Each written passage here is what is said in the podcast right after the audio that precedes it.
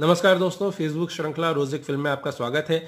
जैसा कि कल मैंने आपसे कहा था, आज हम एक टर्किश फ़िल्म पे बात करेंगे। ये फ़िल्म है 2006 में रिलीज़ हुई क्लाइमेट्स, जिसे इक्लेमलियर भी कहा जाता है। ये एक रिलेशनशिप ड्रामा है, जिसमें एक कपल के रिश्ते में आने वाले तनाव, उनके बीच बढ़ती दूरियों और अलगाव को बड़ी संजीदगी के साथ पर्दे पर उतारा गया है। ये फ़िल्म टर्की के मशहूर निर्देशक नूरी बिल सिलेन ने निर्देशित की है। सिलेन साहब दुनिया के उन चुनिंदा कलाकारों में से है जो अद्भुत निर्देशक होने के साथ साथ अच्छे अभिनेता भी हैं। फ़िल्म में उनकी पार्टनर का किरदार अभिनेत्री इब्रू सिलेन ने निभाया है। इब्रू सिलेन जो है वो असल ज़िंदगी में नूरी सिलेन साहब की पत्नी है। ये कहानी, एक फोटोग्राफर और यूनिवर्सिटी में पढ़ाने वाले ईसा और उनकी पार्टनर बहर की है। बहर टीवी इंडस्ट्री में बतौर आर्ट डायरेक्टर काम करती हैं। दोनों की उम्र में थोड़ा फासला है और दोनों ज़िंदगी में एक दूसरे से अलग इच्छाएँ रखते हैं। दोनों अपने बिगड़ते रिश्ते को बचाने के लिए समर हॉलिडे प्लान करते हैं। लेकिन यहाँ भी हम देखते हैं कि ईसा अपनी यूनिवर्सिटी की अधूरी थीसिस पूरी करने के लिए प्राचीन इमारतों की तस्वीरें लेते रहता है और बाहर बोर होते रहती हैं।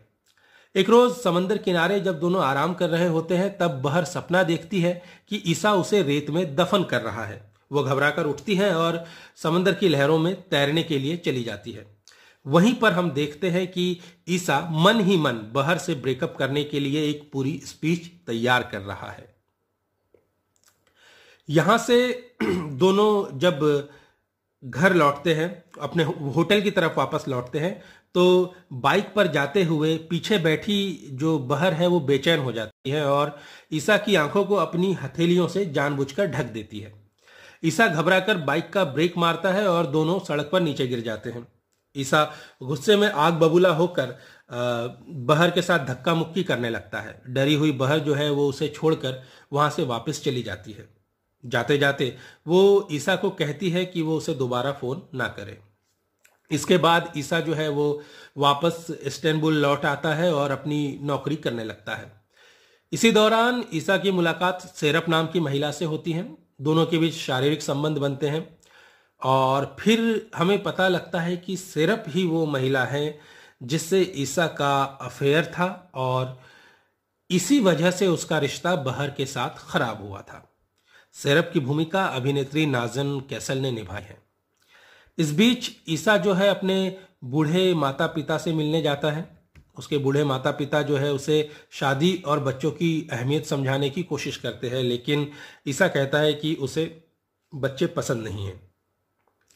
ईसा जो है वो लंबी छुट्टियों की प्लानिंग कर रहा है और वो अकेले घूमने जाना चाहता है। इस बीच वो एक बार फिर सेरप से मुलाकात करने जाता है, लेकिन वहाँ पर होता कुछ ऐसा है कि सिरप उसके और बहर के रिश्ते के बारे में बात करने लगती है।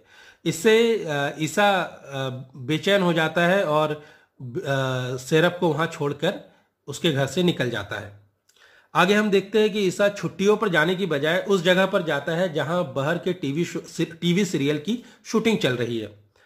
वो बहर के लिए कुछ गिफ्ट खरीदता है और उससे मिलकर उसे यकीन दिलाने की कोशिश करता है कि अब वो बदल चुका है और उससे शादी कर, शादी करना चाहता है चाहता है कि उन दोनों के बच्चे हों।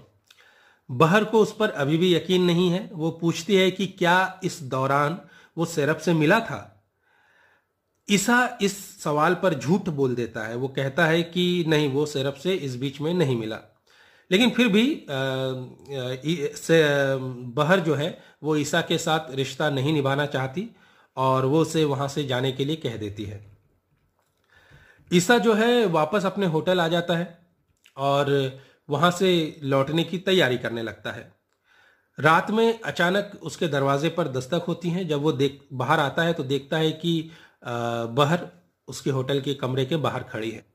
दोनों पूरी रात साथ गुजारते हैं और ये काफ़ी अच्छा वक्त होता है, भावनात्मक वक्त होता है उन दोनों के बीच। सुबह सुबह जब बहर जागती है तो वो उसे बताती है कि उसने रात को सपना देखा, उसे बड़ी अच्छी नींद आई। और ऐसा लगता है कि बहर ने अपना मन बदल लिया है और वो काफ़ी खुश भी मालूम होती है। लेकिन ईसा जो है वो अभी तक नाराज़ है। वो उससे कहता है कि वो तैयार हो जाए। वो उसे ब्रेकफास्ट कराने के बाद उसकी शूटिंग लोकेशन जो है वहाँ पर छोड़ देगा और वो वहाँ से एयरपोर्ट के लिए निकल जाएगा। आखिर में हम देखते हैं कि बहर अपनी फ़िल्म के सेट पर है और वहाँ पर ईसा नहीं है। अकेली बहर बैठी हुई आसमान को ताकते रहती हैं। हमें बादलों के बीच में हवाई जहाज़ की तेज आवाज़ सुनाई आती है। अभिनेता और निर्देशक सिलेन ने टर्की के सिनेमा को दुनिया भर में खास पहचान दिलाई है। उनके सिनेमा की अपनी भाषा है और इस वजह से उनकी फ़िल्में दुनिया के ज़्यादातर देशों में देखी जाती है और पसंद की जाती है। उनके सिनेमाई तकनीक की अगर हम बात करें तो उनकी खूबी है लंबे लंबे शॉट्स लेना, धूप का, छाँव का भरपूर इस्तेमाल करना। अपने एक्टर्स के जो एक्सप्रेशंस हैं, उनको देर तक दिखाते रहना, उनके चेहरे की बनावट और रंग रूप को नैसर्गिक रखना। दृश्यों में संवादों का प्रयोग लगभग नहीं के बराबर करते हैं वो। लंबी खामोशी के साथ किरदारों की भावनाओं को अभिव्यक्त होने देते हैं।